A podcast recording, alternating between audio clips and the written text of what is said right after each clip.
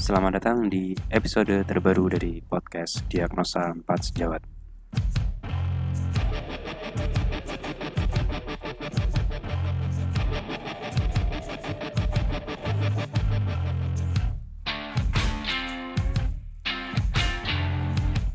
Balik lagi bareng gua Tiko Bill. Hai. Halo. Halo. Halo. Episode ini kita bertiga dulu ya karena Akbar lagi ada dinas malam. Itu semalam latihan luar, Oh, latihan luar. ya? latihan luar. Iya, iya. Karena biasanya dia di dalam. Iya, Sekarang di luar Di mulu. luar. tapi dilatih dulu. Hah? dilatih dulu. Latih dulu. Makanya latihan luar namanya kan. Oh, Karena kalau iya. orang nggak biasa di luar tuh susah. Tapi kalau udah biasa di luar, di dalam udah udah lancar gitu ya. Iya. Iya, iya, iya. Karena Ini Iya, kan iya. maksudnya Ini- jaga ini- malam kan, jaga malam. Iya.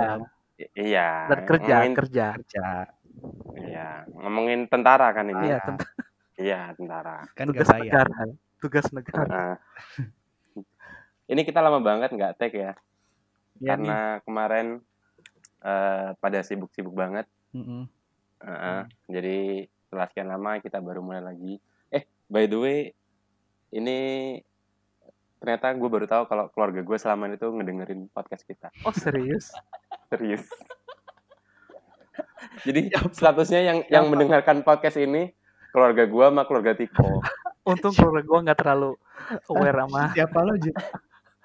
Semua nyokap gue, Astaga. gue, Anjir, maaf. semua gua. semua semua semua ngedengerin, semua ngedengerin keluarga. Ya, halo tante. Mamanya. Halo, halo Om. Tapi udah mensupport podcast kita. Udah udah nambah-nambahin jumlah Halo. listener. Halo Pade, halo Bude. Ya. Iya.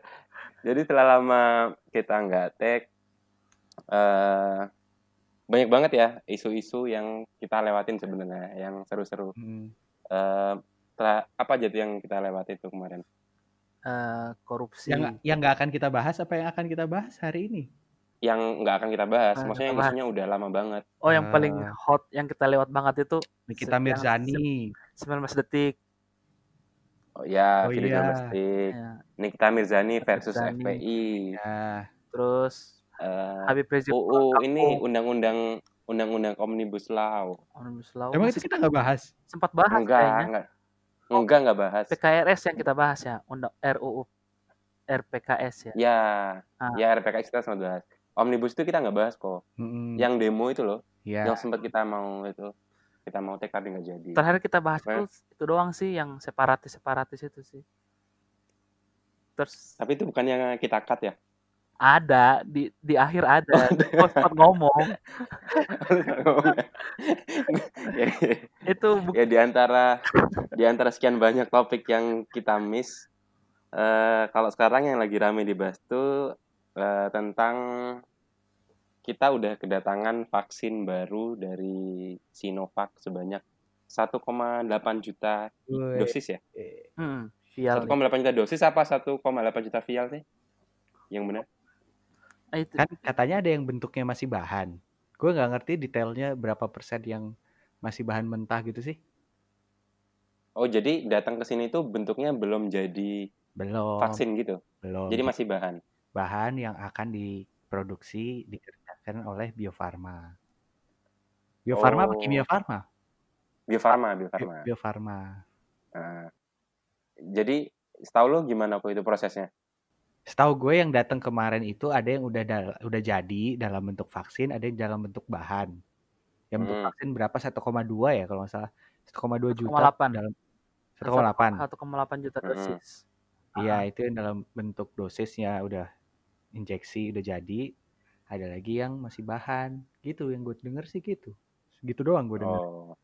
Oh, Hmm. tapi kan di antara berita kedatangan vaksin itu juga diikutin sama eh, banyak pro dan kontra. Hmm. Antara lain eh, Sinovac itu angka keberhasilannya belum dipublish gitu ya. Yang gua dengar juga satu efektivitas vaksin ini kan belum diketahui gitu kan, terutama dari Sinovac. Karena kalau dibandingkan dengan perusahaan-perusahaan Pfizer. farmasi yang ya saingannya kayak AstraZeneca, nah, AstraZeneca, Moderna. Astra Honda motor. Dan itu Astra. Astra Daihatsu. semua semua semua perusahaan biofarmasi itu ngelakuin itu kan apa nge-publish semua penelitiannya kan jadi bisa di dan mereka jamin angka keberhasilannya bisa sampai 90 persenan ke atas gitu. Sedangkan Sinovac masih belum jelas. Terus Oh. katanya juga yang gue baca kita selama ini sudah dapat bahannya sudah berjalan research in- di Indonesia. Kan kemarin kan sempat ramai itu kan? Nah yang dilakukan di Indonesia penelitiannya trialnya tapi sampai sekarang belum ada juga publishnya secara akademik gitu secara jurnalnya belum ada Ya itu kan eh, ini ya kontroversi tentang eh, efektivitas vaksinnya seberapa itu kan belum dipublish tapi eh, di sisi lain yang kita dengar kalau eh, kelompok yang akan diprioritaskan buat Hmm. garda terdepan buat tenaga medis lah ya berarti ya Hmm. tenaga medis dan orang-orang yang bekerja di sekelilingnya itu adalah kelompok yang diprioritaskan untuk mendapatkan vaksin ini. Hmm. Kalau menurut lo gimana kok di tengah berita eh, berita tentang efektivitas vaksin yang belum jelas gitu? Itu artinya kita yang malah dikorbankan gak sih? Nah iya, Nah, Iya. menurut lo gimana? Takutnya setelah Mm-mm. divaksin, lalu ada eh, apa namanya placebo efek yang bilang bahwa oh kita jadi lebih aman nih, lalu mengurangi takutnya, maksudnya takutnya mengurangi kewaspadaan terhadap eh, penularan dengan kita pakai APD-nya atau Hmm. takutnya justru supply APD-nya dari bos-bosnya yang lebih seret karena bilang bahwa lu tahu udah divaksin gitu. Padahal kita Mm-mm. belum tahu Ah. efektivitasnya gitu. yang awalnya Oh. alokasi APD-nya berapa triliun Iya, dikurangi ya udahlah nggak usah kita karena oh karena kan tenaga aja. kesehatannya udah divaksin gitu. Padahal Ah. kita belum tahu efektivitasnya. Hal yang Oh. terbukti terbukti bisa mencegah corona kan dengan APD yang mumpuni kan dengan masker Ah. dan lain-lain. Nah, sedangkan vaksin ini kan belum jelas sebagus apa proteksinya ke resipien. Nah, jangan sampai yang pasti di cut anggarannya demi memberikan ruang untuk program yang belum jelas hasilnya Tapi- bakal kayak gimana. Menurut lo Bill, kenapa eh, Sinovac yang dipilih? Ah, itu Itu gimana sih pemilihannya? secara Tender apa secara sih? secara itu sih karena gue baca ya banyak banget Nah, selentingan-selentingan yang beredar tentang vaksin dan perusahaan eh, farmasi yang memproduksi vaksin ini dan lucunya lagi kayaknya China saja sebagai negara, negara produsen. produsen Sinovac tidak menggunakan Sinovac juga. Mereka malah memilih untuk menggunakan dari eh, perusahaan farmasi lain gitu. Dan hampir dari banyak negara kayaknya Indonesia doang deh pesan dari Sinovac. Atau ada negara lainnya Hmm, setahu gue sih Indonesia doang. ya setahu gue Indonesia doang. Dan gue baca juga kayaknya Indonesia doang yang pesan dari Sinovac Menurut gue ada problem yang lebih dasar gak sih tentang tentang emang lu yakin caranya menanggulangi pandemi itu dengan vaksin? kalau nonton di film sih karena ka- rata-rata gitu sih Eh, kalau Tapi kayaknya kita tuh kita tuh mesen mesen Sinovac gara-gara kalau PO tuh harganya lebih murah Ya, gitu kali. ya. iya Gini loh, pasti Ada promo. kita Soalnya- total penduduk 2020 itu 260 juta. Heeh. Kita pesen vaksin 1,2 juta. Ini bukan cuma ala-ala doang ya. Lu nggak lihat ini sebagai ini mah cuma biar kelihatan aja gitu kayak kita punya vaksin. biar kelihatan ada kerja Dan- iya, karena ini karena, itu kan karena tidak Hmm. tidak menurut gua itu adalah sebuah penyelesaian yang tidak yang sangat yang sangat kerjaannya pemerintah banget gitu yang penting kelihatan ada kerjanya ada ada solusi yang seakan-akan ditawarkan padahal tidak solutif iya Hmm. benar Iya iya iya. Benar, karena kan benar, kita tahu kan vaksin itu seyogyanya diberikan secara bersamaan supaya ada eh, imunitas komunal lah iya dan itu harusnya minimal ya mungkin ada hitungannya secara berapa persen di mana gitu Eh, maksudnya tersebar se- dari ujung ke ujung gitu. Ini 1,2 juta lo berharap apa? Dan masalah satu masalah yang uh, perlu dipikirin juga ya tentang vaksin itu. Tentang cara penyimpanan dan distribusi vaksinnya. Ya, cold chain-nya. Ya, cold chain-nya. Ya kita kan, kan kalau kerja di puskes tahu lah ketika Iya. pekan imunisasi nasional tahu Mm-mm. berapa satu vial bisa buat berapa orang, berapa anak Mm-mm. didik, berapa yang kita amprah dari dinkes, kan panjang gitu dan sudah Emang pasti ada yang kayak gitu yang satu vial bisa buat berapa banyak dosis, bukan satu vial per dosis. kan it- itu kan kalau di pekan imun- imunisasi nasional kan kita udah bisa hitung. Biar ngirit kok. ya kan ngirit-ngirit vialnya juga, ngirit Iya. yang Mm-mm. Tapi ini kayaknya dari keren deh. Ini yang tipe suntik sekali buang gitu deh, Ya, kayak mudah-mudahan kayak gitu. Kayak- yang kayak hepatitis itu loh. Iya. Hepatitis. kayak. HPV. Nah, PV ya. Intinya kalau menurut gua sih ini masih jauh ya. Pelaksanaan vaksin itu masih jauh dari harapan kita ini bakal jadi eh, solusi permanen dari pandemi. pandemi ini ya. Hmm. Ya mungkin kalau satu atau dua tahun lagi masih bisa lah. Emang kalau dalam jangka waktu dekat sih kayaknya eh, susah lah ya. Hmm. Nah cuman ini di sela-sela heboh berita tentang vaksin. Jadi beberapa ha- hari sebelumnya atau bebarengan ya gue lupa. Heeh. Itu ini masih berhubungan dengan corona juga.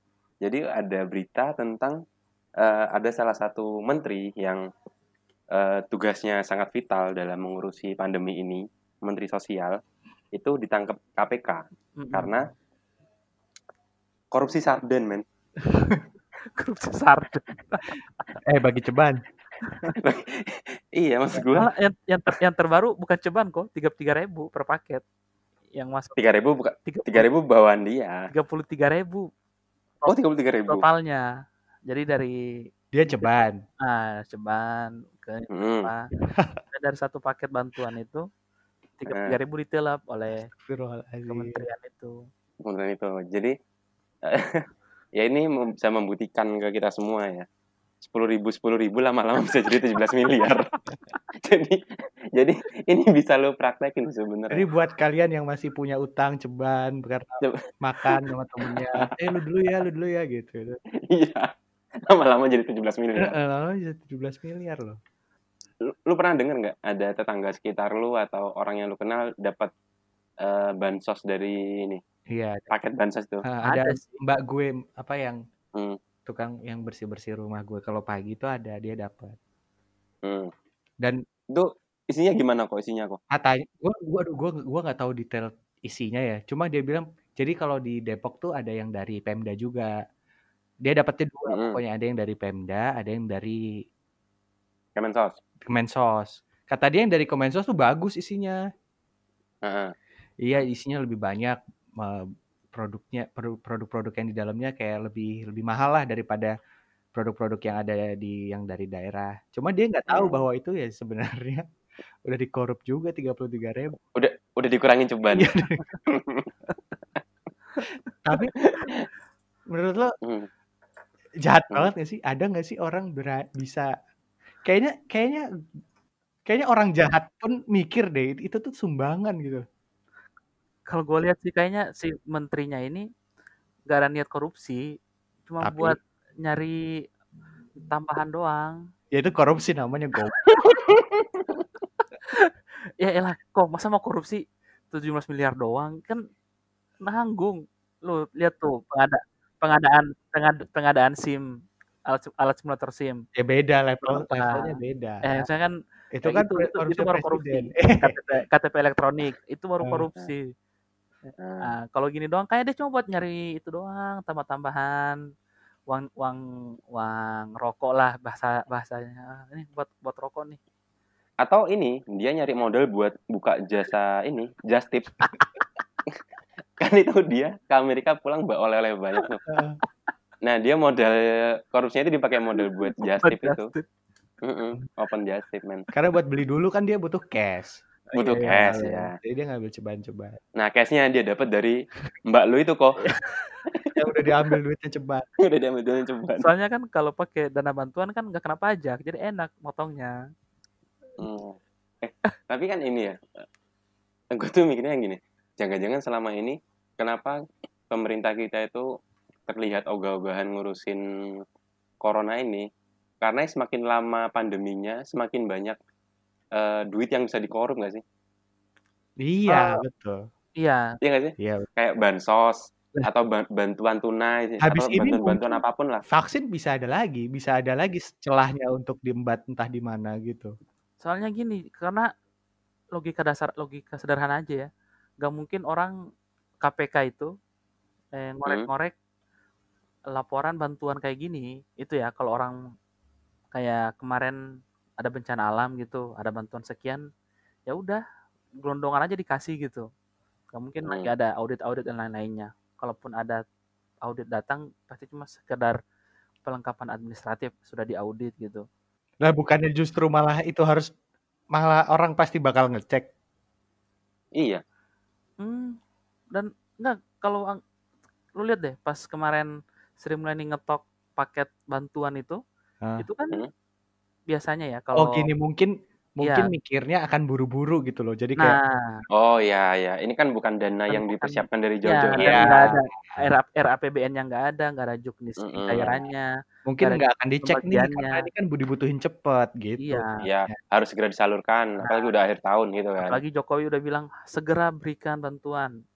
Jadi lebih gampang secara birokrasi itu lebih mudah buat nilep uang-uang yang nggak ada. Kalau gua ngelihat ini kalau gua ngelihat di media tentang bansos itu yang isinya beras sarden segala macam itu itu kan tasnya ada bacaannya bantuan presiden gitu nggak sih Iya. Iya, iya, di kantongnya itu Hmm. menurut menurut lu nih menurut lu nih etis nggak sih tulisannya bantuan presiden Etis menurut gua. Kan dia kalau bukan masalah etis. eh, kalau Hmm. menurut gua tidak menyalahi apa-apa karena presiden di sini kan Melambangin negara, lambang lembaga dari negara bukan sebagai personal bantuan Pak Jokowi gitu loh. Mm-mm. Jadi Iya. kalau menurut gue itu tidak nggak nggak masalah menurut gue tulisannya bantuan presiden. Kalau itu ditulis bantuan kemen ya presiden pun kan atasnya Kemensos gitu loh. Mm-mm. Jadi ya kalau ditulis presiden ya itu melalui Kemensos cuma ya itu se-Indonesia lah bantuan dari negara lah gitu tulisannya. Hmm. Iya, iya. Tapi kalau menurut lu ini masih ngomongin Pak Presiden, Nah, ini bertanggung jawab nggak Pak Jokowi? harusnya lah. iya. Dalam da- dalam seminggu dua orang menterinya, Heeh. yang satu dari masalah benur yang kita udah bahas, ya itu itu gua lupa. Gua lupa gak dimasukin rundown. satu lagi dari Kemensos, Heeh. itu itu ini enggak sih maksudnya dia itu Pak Jokowi ikutan gitu ikutan kan- bukan ikutan deh gini Ah. seenggaknya kalaupun dia nggak tahu itu orang berada di posisi itu kan dari dia Mm-mm. Nah, gue sih nggak nggak percaya Pak Jokowi ikut ikutan. Pak Jokowi kan orang baik. Lagian kan ini kan rekomendasi partai gitu. Jadi mungkin Pak Jokowi udah udah bikin pos kementerian ya udah Gerindra ambil ini, PDIP ambil ini. Mau siapa yang lu taruh itu terserah kalian. si Pak Bikin Kemensos tuh apa menteri apa PDIP, PDI. PDIP. emang bajingan tuh dua ya Nggak gini. Sekarang sekarang ini semua yang berbau partai emang udah susah dipercaya. Walaupun ada ya, nggak semua ya. Walaupun ada politisi partai yang lumayan dan hari gini mungkin nggak sih orang korupsi itu apa apa apa lone wolf gitu karena dia Enggak, nggak mungkin. Itu bisa. nggak mungkin harus bekerja sama. partainya nggak tahu nggak mungkin nggak Betul. dapat ah. Yang gue nggak ngerti itu adalah eh ini yang kena kan dua ya menterinya. Hmm, Satu yang masalah benur, hmm. satu lagi yang masalah eh, bansos. Di mana dua-duanya ini ini tuh udah diperingatkan orang banyak gitu loh. Bener kita aja udah memperingatkan loh. Se- seorang kita gitu. Pro tapi apaan lu Loh, tapi kan setidaknya kalau kita kita aja memperingatkan apalagi orang lain gitu loh. Eh, Itu itu aja udah memperingatkan kok kok aneh sih gitu loh. Izin benur gitu, izin. kita yang aneh banget ya, kita yang dokter kumpul Iya, ngobrol gini aja nggak jelas kita bahas benur heeh, kita apalagi sarjana perikanan coba Mas, iya, tapi nggak ada tukat-tukatnya emang tuh orang. Masih masih dikorupsi, masih dilakuin loh. Gua akuin sih nyalinya Pak Edi tuh gua akuin. Terus ini bansos kan juga udah sempet ramai dibahas kan. Kalau Ah, ini dana bencana jangan dikorupsi, ntar lu bisa Hmm. kena hukuman mati gitu kan. Tapi ya tetap aja kelakuannya. Emang nyalinya gede banget. terus setuju dihukum mati eh gue sih setuju. Gue setuju kalau korupsi dana bencana itu dihukum mati. Gue setuju. Cuman eh gue nggak tahu kenapa katanya yang heboh di eh nggak heboh sih yang lagi diomongin itu sebenarnya kalau kasus ini si Pak Mensos ini tuh nggak bisa dikenakan pasal hukuman mati katanya. Hmm. Nggak ngerti lah gue teknisnya gimana, tapi katanya nggak bisa. Cuman ya seandainya dihukum mati pun ya nggak apa-apa. Emang di Indonesia ada undang-undang tentang hukuman mati? Ya ada di, dari Bajai Bajuri itu. Yang videonya emaknya dikasih tahu itu. Ini wajah bajuri itu sama kayak The Simpsons-nya Amerika ya, Ri? kalau di kita. Iya benar. Ya, semua yang dibikin joke sama dia zaman dulu sekarang tuh banyak yang jadi kenyataan. Tapi kan itu sempat rame Bil, Sem- eh sempat diomongkan kalau emang mengkorupsi dana bencana itu bisa sampai dituntut hukuman mati. Hmm. Bisa. Tapi ya kalau menurut gue selama yang kena masih cuma Pak Menterinya doang kayak gini ya ngapain dihukum mati? Itu tidak. Ya lu maunya sama siapa nyokapnya? Lah, kan tadi kita udah bahas kagak mungkin dia kerja sendirian. Oh iya iya iya. iya. Iya. Jadi ya Ah, kalau iya emang sih. mau ada Yang menikmati, yang ikut menikmati iya, lah. ya. yang semua terlibat ya walaupun nggak dihukum mati ya mungkin maksudnya ya berarti harus kena semua dulu baru Iya. itu bisa tegak gitu. Kalau cuma dihukum mati sendirian nggak nggak menyelesaikan. Se- sebenarnya ada satu hukuman yang eh cukup bikin kapok sih. Yang ini loh, yang Kebiri. dimi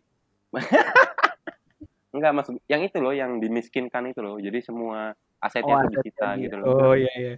Ini kayak Ah, film ini nggak sih kayak film kerajaan-kerajaan gitu disuruh diasingkan di desa. Iya, Heeh. dibuang ke mana gitu. Iya. Kalau cuman orang yang dipenjara tapi hartanya nggak disita ya ya gue juga mau sih korupsi. Hmm, Gue Iya. juga mau sih. Anak. Korupsi berapa berapa triliun gitu, berapa miliar gitu. Kita di penjara 2 tahun. Ya pulang-pulang keluar dari penjara gue masih kaya ya. kan? iya. Korupsi itu kan sebenarnya eh, ujungnya ya. Tapi pangkal dari korupsi itu sendiri kan karena ini kan eh, biaya buat dia masuk ke politik itu kan juga tinggi kan. Ah, political cost kita memang tinggi banget. Nah, apalagi kayak barusan kita kan baru selesai eh, menyelenggarakan pilkada serentak tuh Hmm. di mana-mana Beberapa Pilkada. daerah, beberapa daerah. Nah, eh, dan itu eh, pilkada itu kosnya gede banget, kos politiknya gede banget. Jadi ya nggak heran sih kalau banyak dari kepala daerah terpilih itu jadinya korupsi gitu. loh. Ya, ba- ba- bandingin aja se- sekelas bupati aja kos pilkadanya itu udah lumayan, apalagi lu harus jadi menteri. Iya, Semakin iya. Itu kan tinggi harus mendekati Ah. banyak orang gitu loh. Saingan lu makin banyak ah, gitu loh. Mau PPDS aja banyak. Tapi tapi bisa ini nggak kok? Bisa nyuap nggak kok? Hah? Enggak. Enggak. nggak bisa ya. Dekati banyak orang aja, cuma nggak pakai suap. Oh iya, nggak baik sebelah. Modal ramah Nah. ya, harus modal ramah. Mm-mm. Modal Futsal. Modal futsal. Nah, ngomongin pilkada tadi itu eh, yang menarik dari pilkada kemarin itu adalah banyak banget kepala daerah itu yang terpilih ya versi hitung cepat itu eh, dalam tanda kutip eh, dinasti Iya. dari sebuah rezim gitu loh. Hmm. Ya kita nggak mau sebut nama lah ya kayak Gibran gitu misalnya. Gibran anaknya Jokowi gitu. Kayak yang Bob Bobby, teman kita yang dulu hilang, Ternyata Bobby. jadi mantunya Joko. Ternyata dia jadi mantunya Jokowi. Kalau gini, kalau menurut gue ya, kalau khusus untuk kasusnya balik lagi ke ini kan terpilih secara demokratis melalui pem- Mm. bisa emang Nggak ada yang di, nggak ada yang dilanggar. iya? Secara hukum nggak ada yang dilanggar kan? bisa dibilang dinasti. Kalau kecuali kita Hmm. masih memang apa monarki kerajaan turun temurun.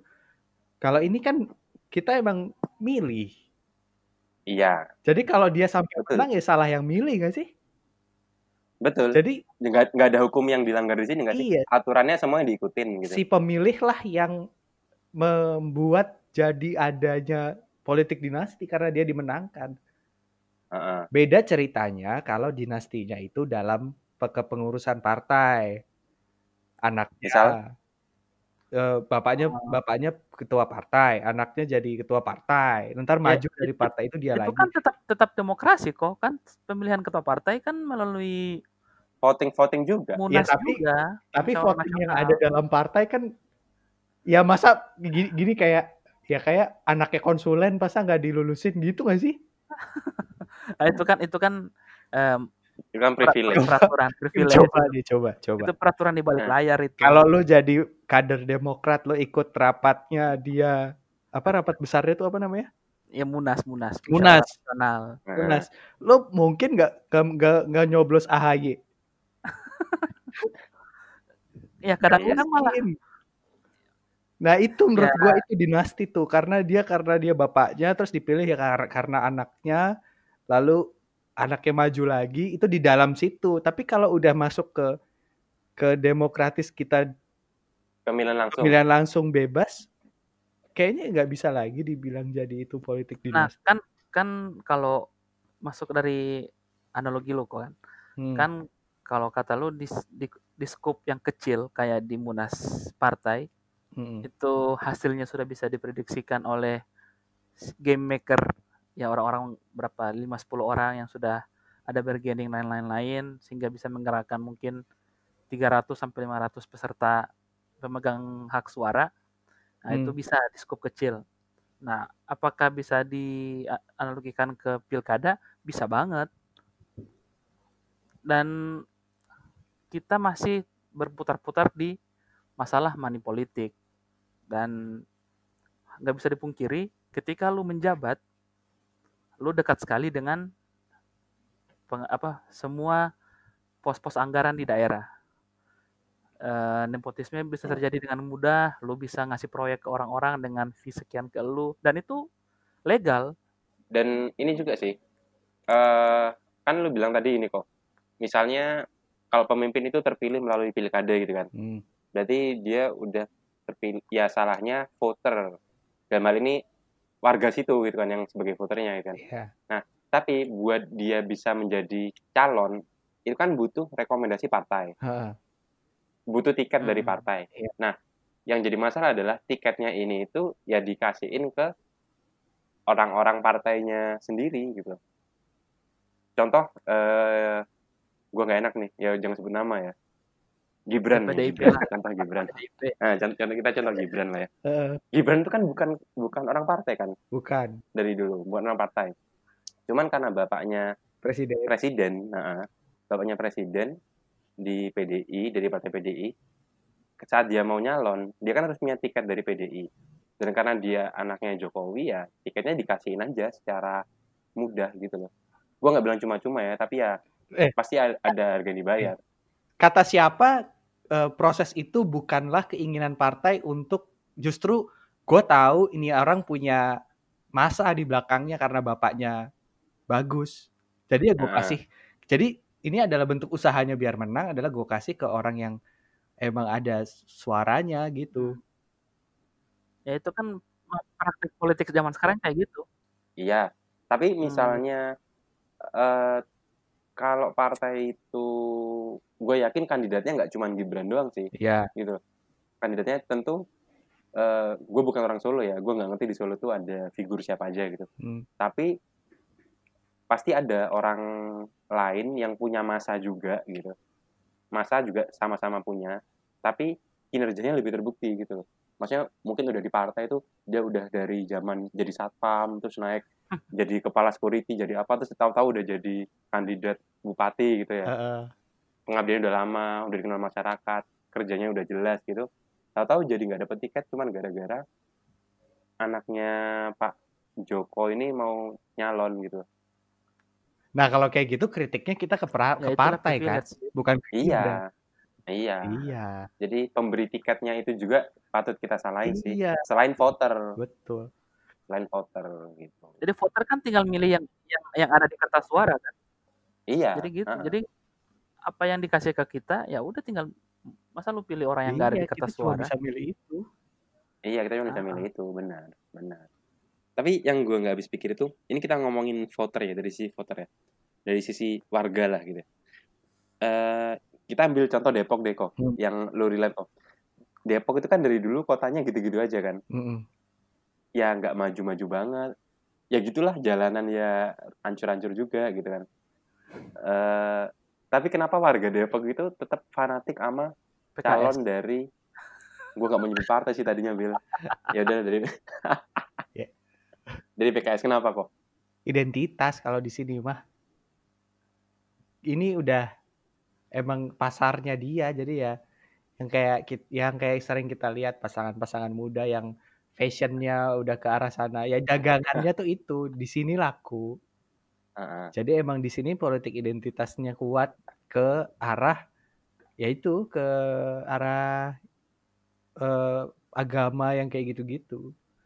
Jadi yang menang Ah. PKS padahal saingannya ini si, si tim berkuasa ini Gerindra PDI saingannya ya? Yang menang Iya. tetap kalah. tetap kalah yang menang si PKS Oh, itu mirip sama kejadian di ini di mana Banten Hah. Tangsel Tangsel Tangsel itu kan Tangsel masih gimana sekarang Tangsel Jet? Masih atut, ratu atut Bos. ya, masih ratu atut masih ya. bos Buset. masih atut di atuts di atuts family ya Nah, padahal kita masih saingannya kuliah ya Iya sih kuliah.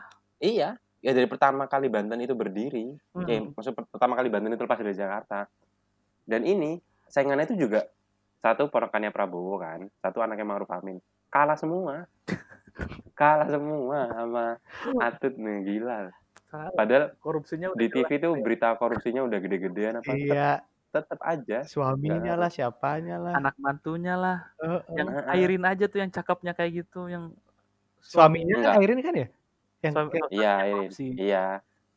Yang sering digosipin sama artis itu loh. Tapi enggak lah Bu Airin tuh enggak korupsi lah, gue yakin. Hmm, Hmm. suaminya doang yang korupsi. Dia yang Iya, suaminya. Bu Airin enggak, Bu Airin. gua dukung Bu Airin. Bu Airin terus kalau lagi mau tidur ngomongin apa emang lu suami istri gak gak tahu laki lu korupsi gimana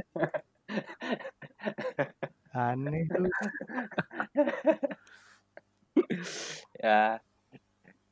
Gitu ya, cukup ya. Ya dari tadi kan kita eh, banyak update-update berita baru tapi isinya tuh kayak menyedihkan semua.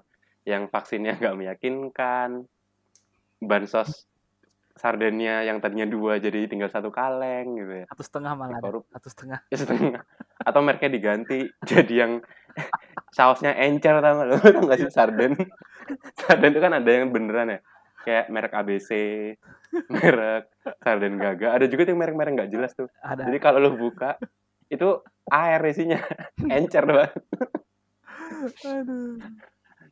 berita berita menyedihkan itu ini eh ada juga berita yang ini gue nggak tahu sih ini berita bagus apa enggak sebenarnya ini awalnya gue lihat dari Twitter eh ada open pre-order iPhone yang terbaru iPhone 12 di mana iPhone 12 itu harga termahalnya itu nyampe angka 30 juta gila 30 juta buat handphone.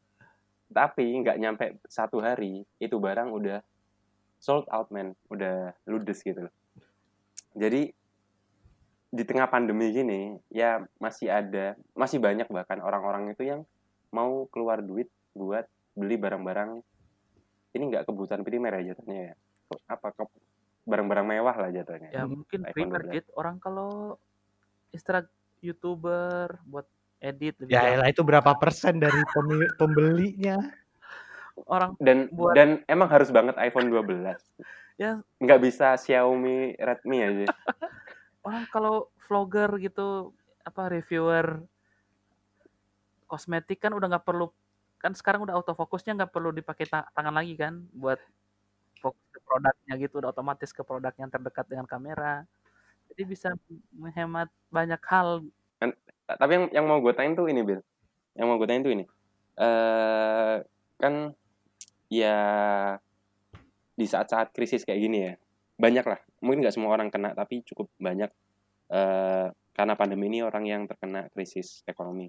Mm-mm. tapi banyak juga orang itu yang eh bisa ngabisin duit sampai ratusan juta buat sepeda misalnya. Mm, atau duit buat beli PS buat beli apa. Lima ya PS5 Berapa sih PS5? ya 7 jutaan. katanya terus iPhone yang baru gitu mungkin eh menurut lu etis nggak sih di saat orang banyak kehilangan kerja terus eh banyak orang masih spend duit buat barang-barang kayak gitu Ya itulah kalau yang gue lihat ya emang kesenjangan kesenjangan ekonomi di Indonesia itu ya nyata banget. Hmm. Jadi ya di skala semua orang lagi kesusahan dan secara statistik loh pertumbuhan ekonomi kita itu minus malah cenderung di bawah dari seharusnya. Kalau tahun lalu kita 5% sekarang malah di bawah itu. Ya tetap aja mungkin segelintir kita 2-3% orang itu yang bisa me- memenuhi kebutuhan tersiernya. Di saat yang lain malah ya kayak Gojek kelaparan dan lain-lain gitu. Dan ya buktinya Indonesia masih berperang melawan kesenjangan sosial. Jadi jadi Indonesia tuh miskin apa kaya? Bingung gua. Tadi Kalau- kayaknya kita kalau sedih baca banget. laporan Bank Bank Dunia, a- memang Indonesia itu yang jadi problem utama kita itu ya kesenjangan itu, rising in divide. Jadi orang yang sudah ada privilege dengan gampang kaya. makin kaya dan orang yang struggling dari bawah susah buat jadi kaya.